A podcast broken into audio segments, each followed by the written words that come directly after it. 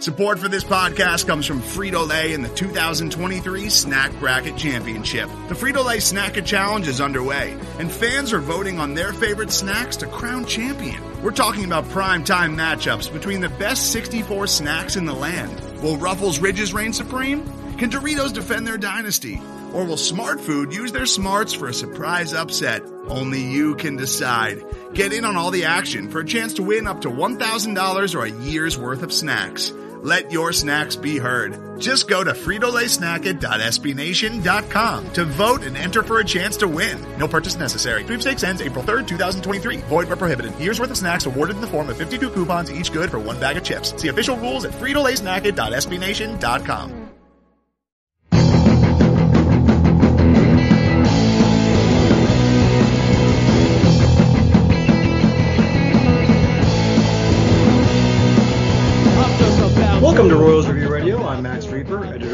Review, and joining me as usual is Matthew LaMar. Matthew, how are you doing tonight? I'm doing good, especially good. I haven't left my house all day, and it's apparently very hot outside, so um, I, I think I'm winning. it's, uh, I'm ready for that fall weather. You know, the sea. It's, I guess maybe it's still baseball season. We got to feel like it's 100 degrees out, but I am uh, ready for uh, the end of the Royal season and the start of some fall uh, weather. Uh, also joining us uh, is in a little more temperate weather is Jeremy Greco. Jeremy, how are you doing tonight? Uh, you know, I'm just enjoying the fair weather of uh, North Carolina. That's right. Uh, yeah, we, we, should we should make a defense for fair weather uh, because uh, fair weather everyone likes fair weather, right? We don't like extreme weather. Uh, and, Matthew, I think you were the one that wrote about uh, how fair weather fans are actually the most rational. Is that right? Yeah, I've written about this a couple times. I've tweeted about it. It's it's one of my apparently more controversial takes, um, which is weird for me. Basically, uh, fair weather fans, like bandwagon fans, they're great. They're I, they're the only sane ones, right? They show up when the team is winning. They're looking for a great entertainment product, um, and when it's not there, they leave. Like, why why on earth are we criticizing them for doing what sane people do? I mean, here we are and we're you know recording a podcast and we spend a lot of our time writing about the team that's going to lose 100 games. Like fair weather fans are doing it right. You make us sound like we're the suckers. We're the sticking with the team yeah, 100 losses yeah. Uh, we're, we're kind of alluding to some comments made by uh, former beat writer jeffrey flanagan on twitter which are now deleted but uh, we can talk more about that in a minute. But kind of what it, what started that uh, was a, a piece in the athletic which if you're not if you haven't read it yet i urge you to stop the podcast and uh, and read that uh, before you, you continue because it is an excellent piece written by Alec Lewis, uh, Rustin Dodd, and Andy McCullough, uh, all three former beat writers of the Royals at the Athletic. But in the piece, um, it talks a lot about why the Royals have struggled to develop starting pitching for so long. A lot of that, you know, some of the stuff we knew, but uh, there's a lot of really good detail um, from uh, people that if, rivals, former players, uh, and a little more detail on what the Royals uh, do and what they have done that have kind of stymied their efforts. Um, you know, some of the I, you know, I wrote a little bit summary of, of the of the piece where I kind of categorize, categorized the issues into three buckets. Number one, it seemed like the, the team was really rigid in their approach, um, kind of one size fits all approach. Um, you know, one former player talked about how it didn't really lend itself to the individual, um, and uh, I think a, a, second point is that they there didn't seem to be a lot of empowerment of players. Like they they collect data, but doesn't they don't necessarily share it with the players. Um, they they don't. There was one anecdote where they don't they didn't allow a player to watch video without a coach present. Um, so there wasn't. Uh, it didn't seem like there was a lot of like you know you know it's great you collect the data, but are you using it for the for the players? If the players are, are able to help themselves, and then finally, it seemed like the, the the, the, Royals are really just behind the times. I mean, um, they they have some of the some of the same you know machinery that other teams now have, which really any college or high school team has, and some of these some of these things. Um, but they're still kind of behind the curve. They're not uh, necessarily integrating data into their decision making. Um, there's one anecdote how they they still use the, what's called the towel drill to get extension, which uh, you know and maybe that is helpful, but at least one of the players kind of questioned the use of the use of that. So, you know, Matthew, let me get your reactions first, uh, and we can talk more about, you know, Dayton Moore's reactions in a minute here. But let's stick into just just just the athletic piece. Uh, what was kind of your reaction to that piece, and and what did you kind of make of some of the details that we read in in that that excellent work, I think, by the the three writers? Yeah, you're right. It was it was really good work. Um, that was that was really sort of the first thing that I that I read about it is that uh, I thought after reading it like it's very thorough. It does a very good job of explaining um, what they found um, the issues in the pitching development to be. Um, it's very thorough and it does a it does a really good job of giving context. Um, doesn't come right out and say you know this thing is awful. The Royals are terrible. You know it gives it gives context to um, the Royals pitching development. Um, and it talks about how difficult it is to develop starting pitching, and it even gives the Royals a little bit of credit for developing Brady Singer into the pitchers that he has been this year. So it, it was critical, yeah, but I don't think it was overly critical based off of the results that we've seen on the field. I thought it was a really excellent piece. I think that's that's first and foremost. And the second thing is just kind of like we've known some of this stuff before. Um, you know, we have known that the Royals have been rigid in their processes for a long time. We have known that they have struggled to develop pitchers. Um, I think it, uh, Dylan Bundy, who is pitching as as we speak. I think he was one of the guys who said, "I, you know, I don't want to pitch for the, I don't want to be drafted by the Royals uh, because of how they, you know, developed pitchers at the time." Um, you know, there there are a lot of um, a lot of things in it that were not surprising to me, really. Um, and I think that is one of the, you know, one of the indictments on the program is that everyone kind of knows the issues, or at least people who are not in the organization know what the issues are. Um, you know, that's that's one of the things that I think sticks out the most is that it's not just you know former players who are you know ragging on the Royals, other scouts, other executives um, other analysts are saying, hey, the Royals have this good talent. They're just not doing a good job of that.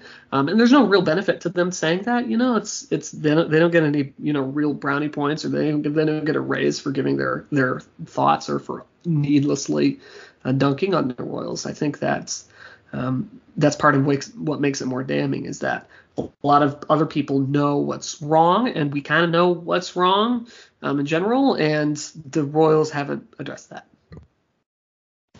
Yeah, I don't think it's good to get a rep for being bad at pitcher development. And it sounds like it's kind of an open secret at this point. And you know, look, I'd give them the benefit of the doubt if if they had a better track record. But I think this all kind of stemmed from the fact the Royals have have been uh, have not developed starting pitching for a long time now. This isn't just a new phenomenon. This is something that they've struggled with for 16 years. You know, really only Danny Duffy and, and maybe Yordano Ventura to show for it.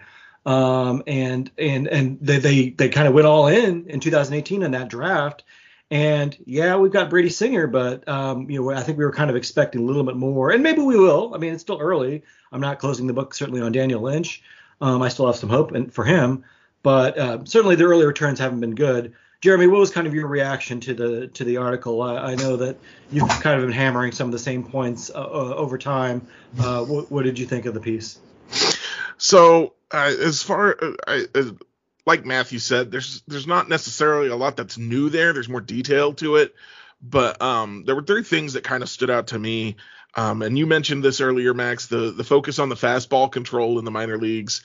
Uh, and the article points out at a time when fastball usage is at its uh, kind of nadir uh, in, in, the big leagues, the people are throwing fewer fastballs than ever um, which kind of makes sense because you know throughout history we've known of hitters who are fastball hitters. Uh, you know, there's bunches of guys who can only hit fastballs, but I I don't know about you, but I can't name one guy off the top of my head who could only hit curveballs. Um, and so it makes sense to me that maybe you don't want to throw fastballs, you'd rather throw your curveball. Um, and then the second thing that stood out to me uh, was, uh, you know, the JJ Picollo talking about his time in Atlanta talking about the the common thought there was that you need 10 pitching prospects to get one starting pitcher, which uh, the Royals, first of all, have not met even that metric. Um, they maybe have, you know, with the 2018 draft, in that Brady Singer has turned out pretty good, but at the same time, uh, they it wasn't just you know, fans uh, or scouts that were like, oh, you know, these guys could be good. The Royals were like, you know what, uh, we've got four or five guys that we really believe in in this draft that we think are all going to be good, and we're really counting on them all to be good. Um, and then the third thing, which I wrote about over the weekend, um, so I don't want to belabor it too much, was the quote towards the end of the article where uh, JJ Picollo says, at some point they've got to turn the corner. And um, like I said, I don't want to belabor that too much, but I just think it highlights – kind of a lack of accountability for the team um, in their thought processes around the prospects. In that that that phrase, that sentence is very focused on. Well, they're going to have to do it. They got to do it. They got to do it. I, there's there's no me, there's no us. There's just they're they're gonna have to do it if it's ever gonna happen. And you know the Royals are supposed to be res- uh, uh, responsible for developing these guys. They're they're the ones with the history, with the experience, with the knowledge, with the the devices. Um, and they should be helping these guys turn these corners. And and when you say, well, at some point they've got to turn the corner, that sounds to me like you're not uh you're not being accountable. You're not being responsible for for what happens next, and that bothers me. Yeah, I mean, I, to a certain extent, it does fall on the player, right? Like, I, I, don't expect the Royals to be able to turn everyone into a, a stud starting pitching. You know, uh, some of that does fall on the, on the player to execute. But when you have the track record like they do, obviously there's something a little more systemic going on. And to kind of hear that, you know, and you know, he had some comments uh, was the last week about Chris Bubic and Daniel Lynch, kind of they, they need to be the ones to step up. That's I do sense a little frustration with with management about these pitchers, and you know what we got from this piece from the Athletic too is is maybe that's a little little uh, a little bit of a two way street where some of the pitchers, uh, you know, I don't think sound real thrilled with the way they were maybe maybe developed here. Um, you know, one guy talks about how it doesn't, you know, this doesn't lend itself the system doesn't lend itself to the individual. Uh, and the other thing I kind of got from it too is that um, it, it, sounds like an organization that's kind of grasping at straws as far as like they don't seem to understand what it why it's not working. Uh, and I think Lesky, David Lesky, has written about this a few times using the analogy of like, you know, they've got this system that's broken, and they've taken away a few pieces that didn't work. They've tried to bolt a, a few new shiny pieces on, you know, like data and analytics but really the whole thing needs a whole a complete overhaul. You just need to totally rebuild the pitching development side, kind of like what they tried to do with the hitting side.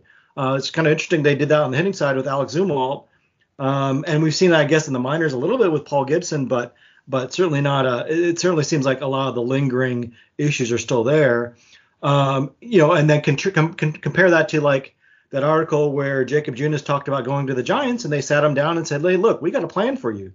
We're going to have you throw your slider more. We're going to work on you to develop a cutter, and you're going to be a great pitcher. And you know, he he was a little skeptical. And look, he's not he's you know he's he had some good success early, and he's had some struggles late since then. But I think he's been a more valuable pitcher this year than he ever has ever was with the Royals. But the point is, you know, they've done that with a lot of other pitchers. You know, Anthony DeSclafani last year. Uh, uh, you know, uh, different pitchers that they've just brought in off the, off the scrap heap and turned them into really solid pitchers. Uh, the the Astros, I think, are pretty notorious for that. They they they they identify guys throughout the league they can get for pretty cheap, and sit them down and say, hey, look, we've been watching you for a while. We think you got great spin rate. We're we're going to have you throw your slider 80% of the time, and you're going to be a great pitcher. And that's what they do, and they execute. So you know the Royals don't seem to have that kind of plan. They certainly don't seem to have those kind of results, and it just kind of sounds like a team that's still kind of grasping at straws. Uh, Matthew, you know, there, there, was a little bit of talk about how the Royals use data.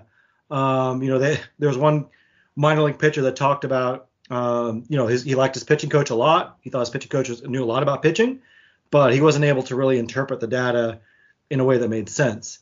Um, it seems like the Royals have made a, a lot of, you know, hay about hiring Daniel Mack and some of his analytics guys we've seen them maybe slowly start to integrate some of that in their their decision making with like you know focusing on base skills a little bit now. But um, it still seems like the royals have a long way to go. Don't you agree?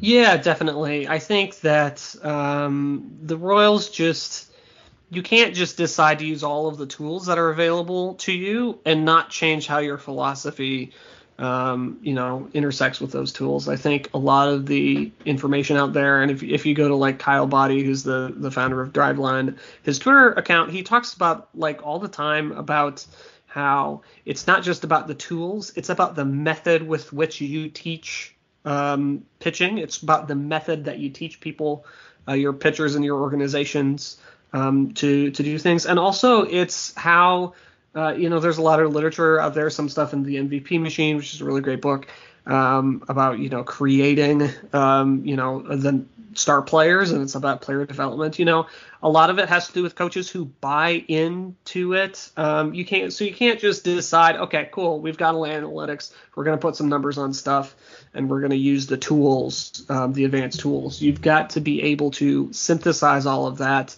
and communicate that to players in a cohesive manner, top to bottom throughout the organization. And I think the Royals just don't really do that based off of this uh, article, based off of you know other one-off feedback that other people such as Kyle Boddy uh, have have you know put out there.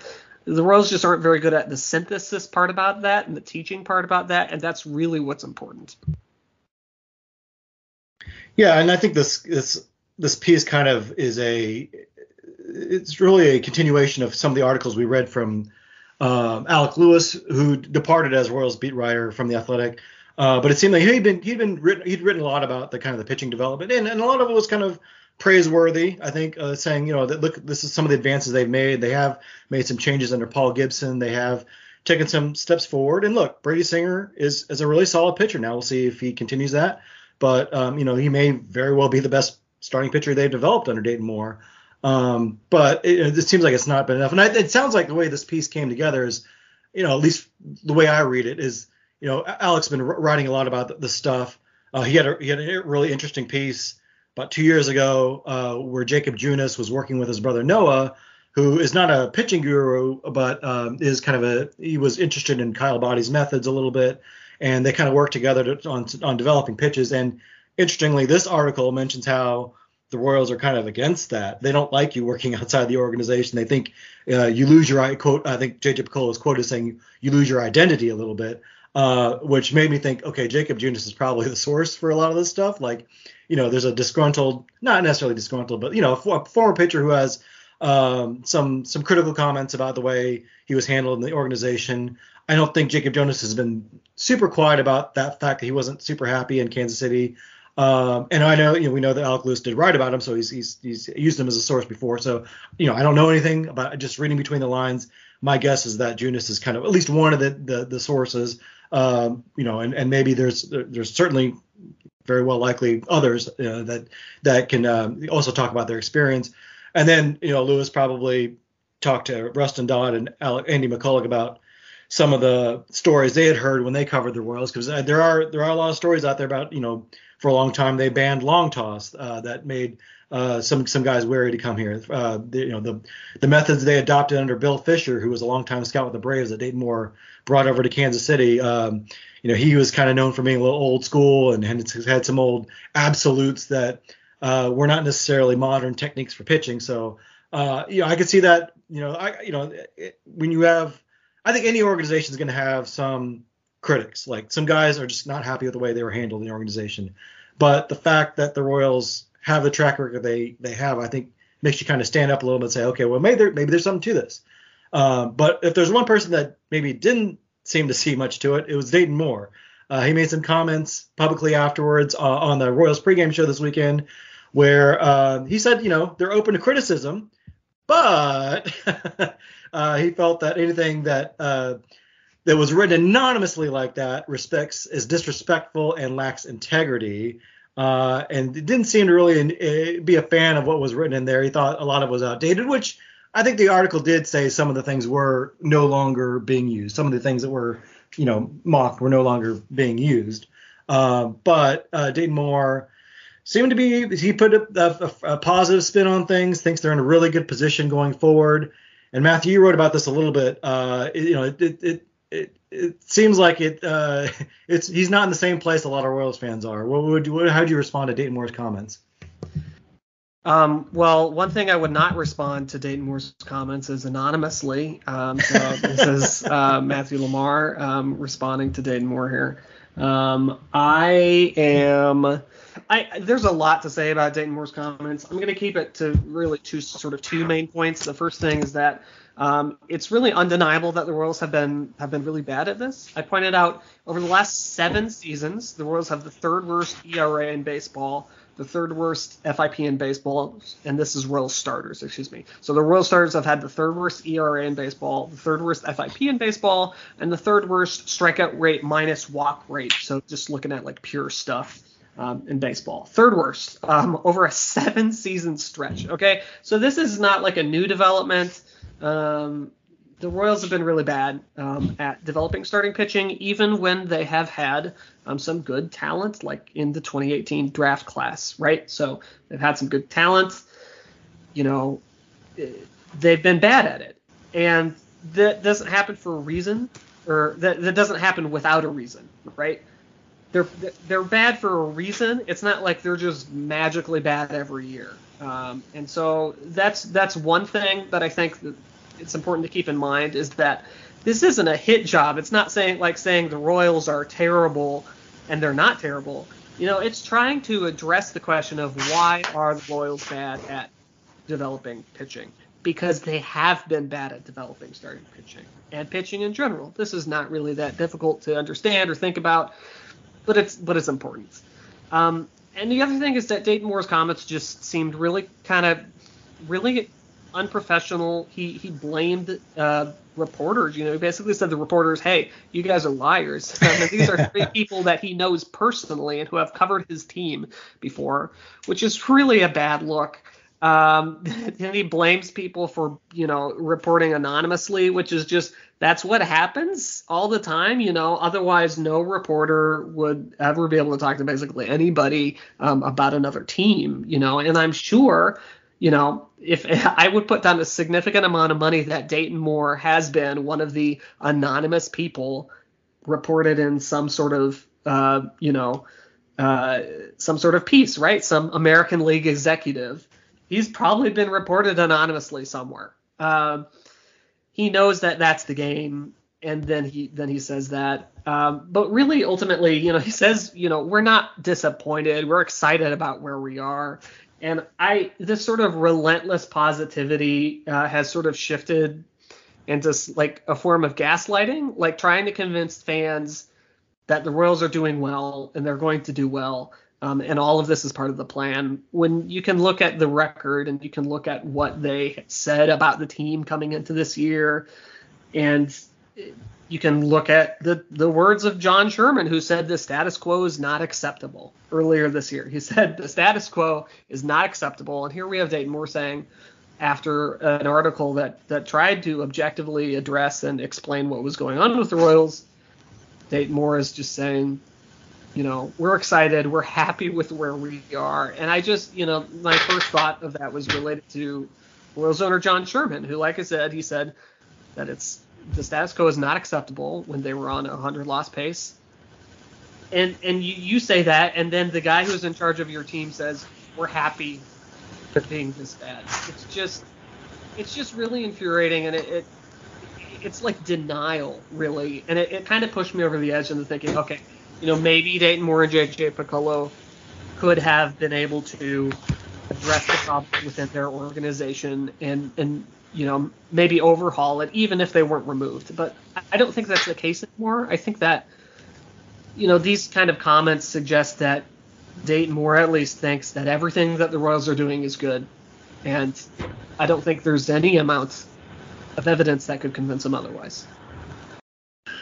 I'm there's two things that kind of stood out to me, and they both are, are he's he's focused on the wrong things um, and it's the beginning where he he's goes after you know anonymous sources and, accuses people of of spreading falsehoods and being disrespectful and basically just kind of challenging whether the article uh, has a right to exist. um, and, and, that's just that's not a that's not a position as Matthew kind of said there. That's not a position he should be in. Um, and and it's kind of a, an argument that you make when you know like I can't argue the facts of the article, so I will just say that the article shouldn't exist. That's all you can argue at that point.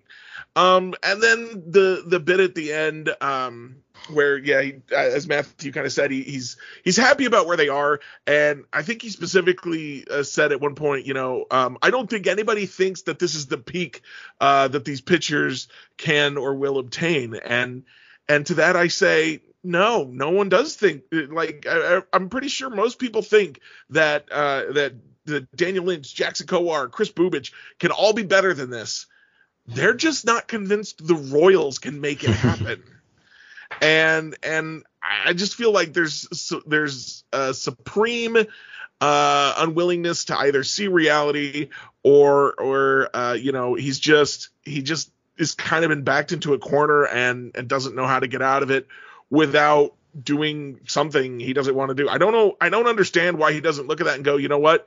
Uh, we're trying to do better and we're we're doing better than some of those things. Uh, that was that's that's I think what he should have done is be like, yeah, some of that stuff was happening, and you know we've we've moved on from that, and we're going to continue to try and improve our processes. And instead, he just jumps all over the place to talk about how good everything is and how that article shouldn't have been written. And this is it's just it's not a good look uh, in any in any sense of the the word. Yeah, I, th- I think he kind of like mistook it as like that's all their stuff, all the stuff in there they're doing now, and that's why they're and their pitchers are going to be terrible in the future. And I, I don't think that was the focus of the piece. The focus of the piece is say, hey, they've been bad at this for 16 years, and here's part of the reason why. And it goes all the way back to 2000, you know, starting to the first day one. And you know, some of the stuff, yeah, they they don't do that anymore. That's which is good, but it's kind of crazy it took them that long to to figure that out. And instead, he says, well, that's all. It's just not factual. And I'm sure, yeah, it's not factual to say that still happens now, but that's not exactly what the piece is saying. And you're right. The piece never said, oh, these pictures will never pan out or they've peaked. Like they they still could. I don't think the piece ever says anything about that. It just says like, hey, you you guys have struggled developing starting pitching. Wonder why. Uh, so you know, to point out that it's not factual without like getting into why it's not factual, I think it's kind of kind of damning. Like like okay, Tell us what what tell us give us the scoop, Mr. Moore. Uh, tell us what's what's right and what's wrong because I I'd like to hear. I'd like to know things that they're not doing anymore and things that they are doing and and and I think that would give me a little more confidence uh, about their pitcher development program now. Uh, but you know the proof's in the pudding. Like you know you guys have said, they they haven't developed starting pitching. The guys they have now, one is they have one guy you can feel confident about, and then you look in the minors, it's even worse. I mean, it's like Asa Lacy's taking a huge step back. I mean, he's bordering on, you know, you can already say he's a bust at this point. I mean, he's still kind of young, but to have a, a year like he did this year is just disastrous. And a lot of the other guys that, you know, even I liked, Alec Marsh and Anthony Veneziano, I mean, they, they've taken huge steps back. Uh, so it's, there's a lot of discouraging uh, points in the pitching development program in the minors as well. And so to have that kind of track record and to go out and have a, a piece like this, which, you know, gave credit for Brady Singer, which you know said, hey, Cal Eldred kind of helped fix Brady Singer. Good, that's good. You know, I think it. I don't think it was a hit job by any stretch, or wasn't you know wasn't just throwing throwing bombs or anything. It was it was a pretty fair piece, I thought. And to to say, oh, we accept criticism, but here's all the reasons why this is a, a pack of lies. I mean, yeah, like Jeremy, you said it the best. I mean, that, that was the thing to say is, you know, like, you know, we, we're always looking to do better we, we feel confident with the with you know, we made some changes. We, we, feel confident about our system going forward. We like the progress Brady Singer's made. We we, we expect the other guys to kind of to to make that leap next year, but instead it just it really speaks of someone that's pretty defensive. And you know I did think it was kind of interesting. Uh, David Lesky wrote in his newsletter over at Inside the Crown that uh, you know he he thinks Dayton Moore is going to be gone at the end of the year, which I, I'm surprised how confident he is. And I know he's not like an embedded reporter or anything like that, but I, I know he hears things. Um, and uh, you know he thinks that there is going to be some house cleaning. That you know, it's, and it's been a rough year for Dayton Moore, not just in the standings, but they had that that kind of dust up with the COVID, you know, the vaccinations uh, before the Toronto thing. Uh, you know, they they it's, it's it's been a challenging year, and I think in a lot of respects for the Royals. Um, so I, you know, Matthew, let's start with you. Is is this is this a general manager that kind of feels like his job is on the line right now? Oh, I'm I'm sure, and he probably thinks that his job shouldn't be on the line because look at all that I've accomplished in my time here, and these people, um, you know, aren't aren't taking me seriously. What's really interesting about this to me, um, old timers will will sort of know this, is that this is not the first time that Dayton Moore has sounded like this, and by like this I mean a little bit arrogant, a little bit, um, you know, treating the fans like they don't know what he knows. Um, you know, a, a, little bit of preachiness of like you need to have patience. We have a we have a thing. He was saying that, you know, he said that that kind of stuff um, back when, you know, in 2009 and 2010, um, when the Royals kept losing, right? So he his first full season was 2007. They improved a little in 2008. Then they regressed badly in 2009 and 2010. And by the end of 2010, like there wasn't really any difference in the on-field product in terms of winning um, as there was, um, you know, in 2007. There's like very little difference in terms of their their the end record there. Um, and you know, he was getting some flack there at the time. And I remember, you know, he and Trey Hillman, you know, they were were just, you know, I mean, even a little bit of the beginning of Ned Yost were just like, we're we're acting like they knew everything, and um, it, eventually it worked out, right? But it took a, two games where the Royals had like a one percent winning probability that they won for that run to look like it did. Um, and the Royals have won one American League Central in the past 16 years. They've they've, they've won it one time, um, and so this is not really surprising to people who've been paying attention to Dayton Moore for a long time. He did do that at the sort of beginning of his tenure when he was getting the same kinds of criticism before he experienced his success. So I think that's interesting. If you put, um, you know, if you said to me, hey, you need to decide or you need to predict what's going to happen. I would imagine that Dayton Moore is maybe maybe Dayton Moore resigns. Okay, maybe Sherman tells him to resign. Um, and that there's significant coaching and significant stuff, but I think JJ Picollo probably stays based off of what John Sherman has said publicly about him, um, which is you know pretty pretty good. Um, so I think that's probably what I would go with. I don't I don't know if we're, we're you know staying around either. Um, but at the same time, I don't really know if John Sherman wants to completely rip down top to bottom the front office. I think he should. I don't think he will. Yeah, it, Dayton Moore has written about criticism a, a couple times. Uh, you know, in his book, uh, I, I, I, was just reading it the other day. Uh, and he talks about, you know, he always talks about he's open to criticism, but then when he actually gets criticized, he does seem to seems to take it uh, kind of personally a little bit. Which, you know, critic- being criticized sucks. I, have been criticized. I don't like it. Um, but I, will I'll say one thing: it, criticism really only stings under two scenarios. One, it's people you respect. When someone I respect or someone whose opinions I respect says, "Hey, you know that you know that was kind of a dumb article," I take it to heart. You know, if it's some troll on the internet, who cares? But if it's someone I, I actually know or respect, uh, that ma- that matters a little bit more. And number two, if I know if there's a little a hint of hint of truth to it, like if there's criticism, I'm like, we're like, hey, that was kind of a dumb piece. Why'd you do that? And I know, yeah, you're probably right. Then, then it really hurts because I'm like, yeah, I probably shouldn't have wrote, written that. So uh, I don't know if that's what I don't know if Dayton Moore feels the same way, but it does seem like yeah, I agree. He's, it, this this sounds a little familiar. Uh, Jeremy, if you had to guess if Dayton Moore is in charge of this organization uh, by by the, the end of this calendar year, what would you what would you put your money? Uh, this is why I don't gamble. Um, Which you can if you lived in Kansas. Yeah, well, I I can apparently in North Carolina too. I was thinking uh, this the, my Twitter has just been flooded with gambling tweets ever since it became legal in Kansas, and I'm just like, should I get it in gambling? No, no, should not do that. Um, but yeah, it's see, I was positive that Cal Eldred was gone at the end of last season. I could not imagine a world in which Cal Eldred would be employed by the Royals in 2022, and yet here we are. So, I I think it makes all the sense in the world for Dayton Moore to move on um, as Matthew said, and I think as as uh, as David Lesky said in his article, like it would not necessarily be fired, but you know, uh, resign or step away to focus on some of this other stuff that he loves, like the the baseball uh, for kids program. I can't remember the name of it right now. See, see you in the majors. See you in the majors program that he works on. And they, they, have, they also have the Urban Youth Academy, which is yeah. So uh, you know, I could see, you know, if you frame it that way, then it's like, oh well, he's passionate about those things. It's not a firing. It's just uh, you know, time to move on. Um, and everybody, you know, knows what happened, but it's a little face-saving gesture. And I think that you know, a World Series ring probably earns you a face-saving gesture when you leave. I think that's fine. Um, but uh, I, it's if if it were up to me, uh, Dayton Moore would have been fired long ago.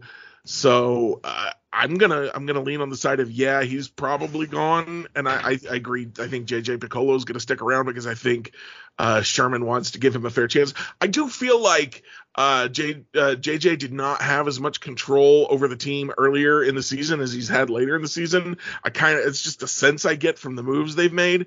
Um, I could be completely off base, but that's that's my gut feeling. Um, and, and so I feel like he's going to want to give JJ a chance to to you know put his own stamp on it, see if he's got what it takes uh, before he moves on there. Um, I would imagine JJ would have a short leash, but uh, yeah, I, I am gonna I'm gonna go ahead and say yeah, Dayton Moore is gone and uh, JJ Picollo is still here, uh, and I'll go ahead and throw in if if if Dayton Moore is gone, Mike Matheny and Cal Eldred are also gone. Yeah, I, I, I kind of think like maybe last year was JJ Picollo maybe getting his feet wet a little bit, and maybe he was quieter. And this summer is when he okay, I, I think I got the hang of this a little bit. I'll I'll make some moves here.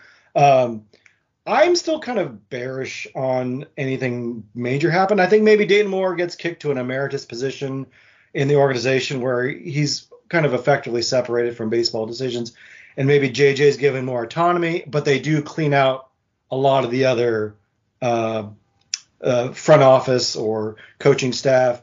And how you do that with keeping and keep JJ Picollo, I don't know, but I don't. I, I feel like JJ hasn't really got his chance, and but I don't I don't know if they're necessarily going to kick Dayton Moore to the curb. Uh, so how you handle that, I don't know. I do I do think Mike Matheny and Cal are going to get fired. I don't I don't see I don't think they can stay. Uh, but um, I don't I, I don't know. I'm, it's hard for me to see Dayton Moore actually getting fired or even like gracefully being allowed to leave. Uh, but we'll have to see. Uh, it, you know, if there's one guy that does kind of think that there will be changes this offseason, it's Jeffrey Flanagan, which is kind of surprising. Uh, on Twitter, he went on one of his quote unquote rants, uh, which has already been deleted, so I actually can't quote it. But it, to the to the effect that he wrote that uh, Dayton Moore, he did think there would be changes um, to appease the younger fans, which he called kind of fair weather fans that didn't um, kind of didn't seem to appreciate how hard it was to win as a small market team. I like Flanny. I, I, grew up reading Flanny in the Kansas City Star all the time. He ended up having he ended up working for the Royals, so I'm sure he got to know Dayton Moore really well and um, respects him a lot. And maybe they're friends. Um, but you know, and I look, it was hard to run a team and bring him to the World Series, a small market team. Uh, and and I think Dave Moore deserves credit for that, but that doesn't necessarily mean he deserves a job in 2022. Uh, Matthew, did you have a chance to see uh, Flanny's rant, and what did you think of it? So Flanny's main point is that um, just just at a basic level, his main point was that um, small market teams n- almost never win the World Series, and he says that the Royals are the only small market team in the last 30, 30 years, uh, arguably since uh, the Twins won it in the early 90s. Um, to win the World Series, um, you know, in 30 years. The Twins did did win it in like 91. Uh, I'm, I'm, yeah, 91. Yeah, yeah. Okay.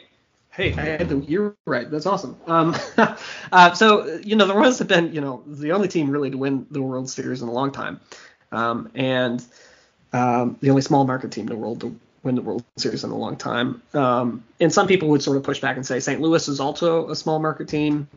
I think I'd probably go with that, but anyway, that that was his main point um, in his previous rant, and he basically said that the um, you know it is so hard to win a World Series, and that winning a World Series is the only thing that really matters. You know, like ultimately these other teams that people cite as, um, you know, small market success stories aren't really success stories because they didn't win the World Series. And um, this time around, Flanny was he took it another step further, and he, he in in my opinion, he insulted fans along the way. He basically said that the people who wanted significant changes to the front office just didn't get it really, um, and that they were quote fair weather fans. Um, that these fair weather fans wanted something or else, and it was a bad take. It was a really bad take because a lot of the fans who are most angry at the Royals have been around for the long have been around for a long time. You know, um, those the people who are criticizing the Royals right now care about the Royals. The Fairweather fans, the ones around in 2014 and 2015, they haven't been around for years. Those are not the people who are criticizing the Royals right now. They're at Chiefs games. They're at Chiefs games. They don't care. And so for Jeffrey Flanagan, who again I like as well, um, to to say that that was I, I, I didn't respond to him directly on, on Twitter, but I, I had a lot of lot of things that that I thought that were um, direct, shall we say. I it was it was a bad take. Uh, as Matthew kind of alluded to, his his point he makes his, his where the point that he stands on is that winning the World Series is all that matters, and it's really really hard for small market teams to do. And you know, by the math, he's right. Uh, but I gotta tell you, I think I would trade, and maybe I'm alone in this. I, I am willing to admit that that's a possibility. I think I would trade the 2015 World Series win if you gave me eight more winning seasons, eight more playoff seasons. I'd rather see my team consistently show up in the playoffs, even if they get knocked out in the first round, than see my team win the World Series once and then go back to losing 100 games. That's not I'm I'm here for the long haul. I'm not one of those fairweather fans. I I want to see my team continue to win. I would like to write about a winning team. I started writing for Royals Review in 2016. What a bad time to show up. I want to write about a good team. I want to be here for a good team. I want to see my team compete all year long, and I want to see them play uh, in some October baseball that matters.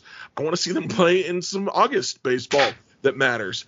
Um, and I, maybe I'm wrong. Maybe everybody's like, no, give me that World Series win. That's all that matters. Maybe I'm I'm way off base on that, but that's where I'm at, and so that's where I take issue with him.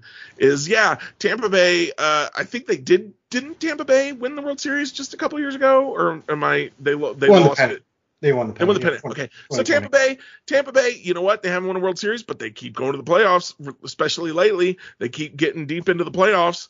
Uh, the Twins had the the run for a long time. I think it was in the early aughts when they had all those guys, Joe Mauer, uh, Justin Morneau. Um, you know, yes, is it heartbreaking to lose in the playoffs? Absolutely, but I'd rather have my heart broken than sit there in May knowing my team isn't going anywhere. Well, I'll push back on that a little bit. I, I would not make that trade, but I what what what does it matter now? Like the Royals aren't good.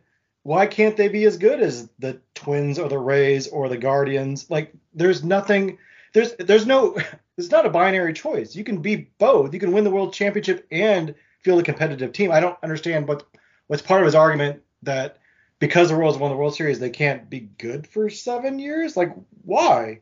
Uh, you know, they're not bad now because they won it in 2015. They're bad now because they made a lot of bad decisions. Um, and so you know, there's just in the especially in the division they play in, which I don't know if you looked at the standings lately. I know you don't want to as a Royals fan, but it's a bad division where a reasonably competent team could be in it. Uh, and so it's a huge missed opportunity by the Royals. And what's stopping them from being reasonably competitive? In my mind, nothing. And so I don't necessarily disagree with Flanagan that there's it's hard as a small market team. Of course, it's very hard. It's very hard to win a championship. And Dave Moore deserves credit for it but that was seven years ago. And I, I, I brought this up before, but it's, it's like the Chiefs with Jack Steadman. For those of you that are really old Chiefs fans, Jack Steadman helped. He was the architect of a Super Bowl team in 1969. By 19 by the 1980s, the team was a mess. I mean, he just wasn't a good he wasn't good at running a football team anymore. And it happens. You know, Albert Pujols goes from being a Hall of Fame level All Star player to you know the worst player on your bench. Now he's having a resurgent, but you know the game passes you by eventually, and it's it should you know there's no reason why I can't you know executives can't have the same kind of decline. So that's my point. I don't you know Dayton Moore had his day, but perhaps that day has come and gone. Let's take a quick break. When we come back, we'll talk a little bit about Nick Pratto and then wrap things up. Well, uh, Nick Pratto was supposed to be part of this next wave of young players that are going to ro- lead the Royals back to contention, but uh, this week he was demoted back to AAA uh, to make way for Edward Olivares, who came off the injured list. Pratto was hitting just 184 with seven home runs in 49 games, but he was striking out 36% of the time. He was particularly slumping in the month of September, hitting 103.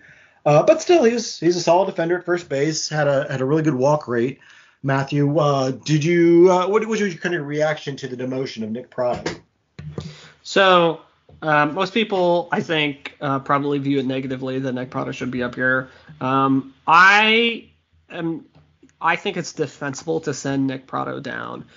Reason being, he's striking out more than 36% of the time. He's hitting 184. Now he is walking. He is hitting for power. Um, but the fact of the matter is, is that he's not gonna, you know, make it as a first baseman unless he cuts that strikeout rate and or increases his walk rate and uh, his batting average. So that that's just how it is. He's not going to succeed. So you can say, oh, he he it's a it's a better you know it, it's better for him to do it up at the big league level. I get that. You can say, oh, it's better for him to work on the on his swing in AAA. You know, I can understand that too, away from the pressure. You know, that's fine. So I think it was totally defensible. But of course, the Royals had to screw it up because Mike Matheny said Mike Matheny didn't come out and say we want Nick Pratto to fix his swing. He's striking out too much, um, and we want him to fix his swing um, so that he can be, um, you know, a contributor on this team next year. That would have been totally defensible, right? No one would say anything bad about that. Now they might disagree with it, but that's a totally defensible um, thing for them to say. But what Mike Matheny said is they wanted to get him regular at bats, which was dumb because he was already getting regular at bats. Um, and maybe that was the signal that oh we would rather have you know Michael A. Taylor and Hunter Dozier play than um, than Nick Pratto, um, which is is a really bad. Um, you know, if if that was the reasoning, that's terrible reasoning. So again, sending him down for the right reasons, totally fine. I don't know if the Royals are doing that for the right reasons, and they are doing it for the right reasons they might just be lying about it and just you know spewing nonsense about it, which is just bad. So overall, I'm not happy about it, but not specifically because I think that it would be bad for him to be in the minor leagues. Like I said, striking out a lot, he's not hitting a lot, so you know, that makes sense. Everything around it, do some stuff. Yeah, yeah. Mike Matheny said he he want he wanted to get more regular at bats as if something that's not like under his control as a manager. Which I don't know. Maybe it isn't. Maybe the spreadsheet you know rules all. I don't know. Uh, Jeremy, what was your reaction to the Nick Pratto demotion? Do you think you know? Do, do you think he's going to learn a lot in these last ten days before the uh, Omaha season ends? Um, my my reaction is very very similar to Matt's. I it With a touch of it seems kind of pointless to send him down to the minor leagues for a whole week and a half. I mean, like, what is he going to get out of a week and a half? Uh, if he needs a mental reset, it's going to have to wait till the off season at this point. Um, you know, if he needs a swing reset, it's going to have to wait till the off season. There's just not enough time to really do anything in the minor leagues. Um, it's it's it's fine to send him down. Um, the re and as Matthew kind of pointed out there, the reasoning is either bad or it's a, it's a lie.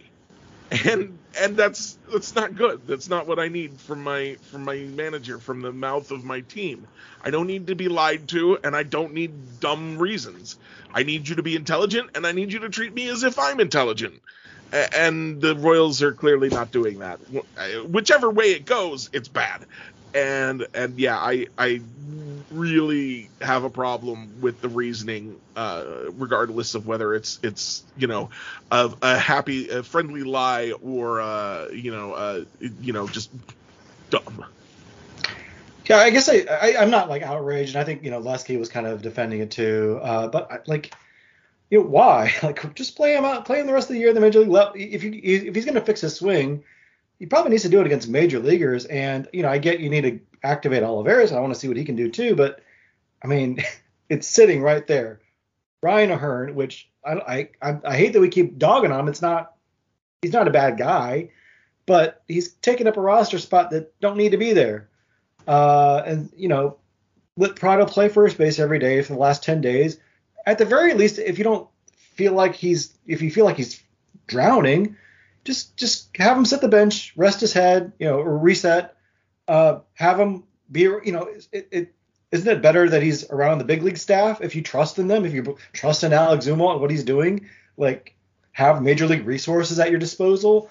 Um, so I don't know. Maybe they maybe they're about to clean house and they they don't want Nick Pratto to be around for all that.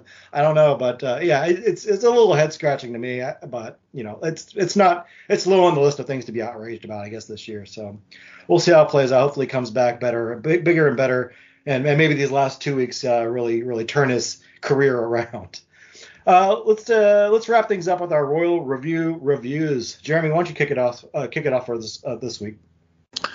All right, so I am going to recommend an anime I have been watching lately called My Dress Up Darling, uh, which is kind of a slice of life anime um, about two high schoolers, a high school boy who is obsessed with making Hina dolls, uh, which are a traditional Japanese kind of doll uh, that uh, are handmade, hand painted.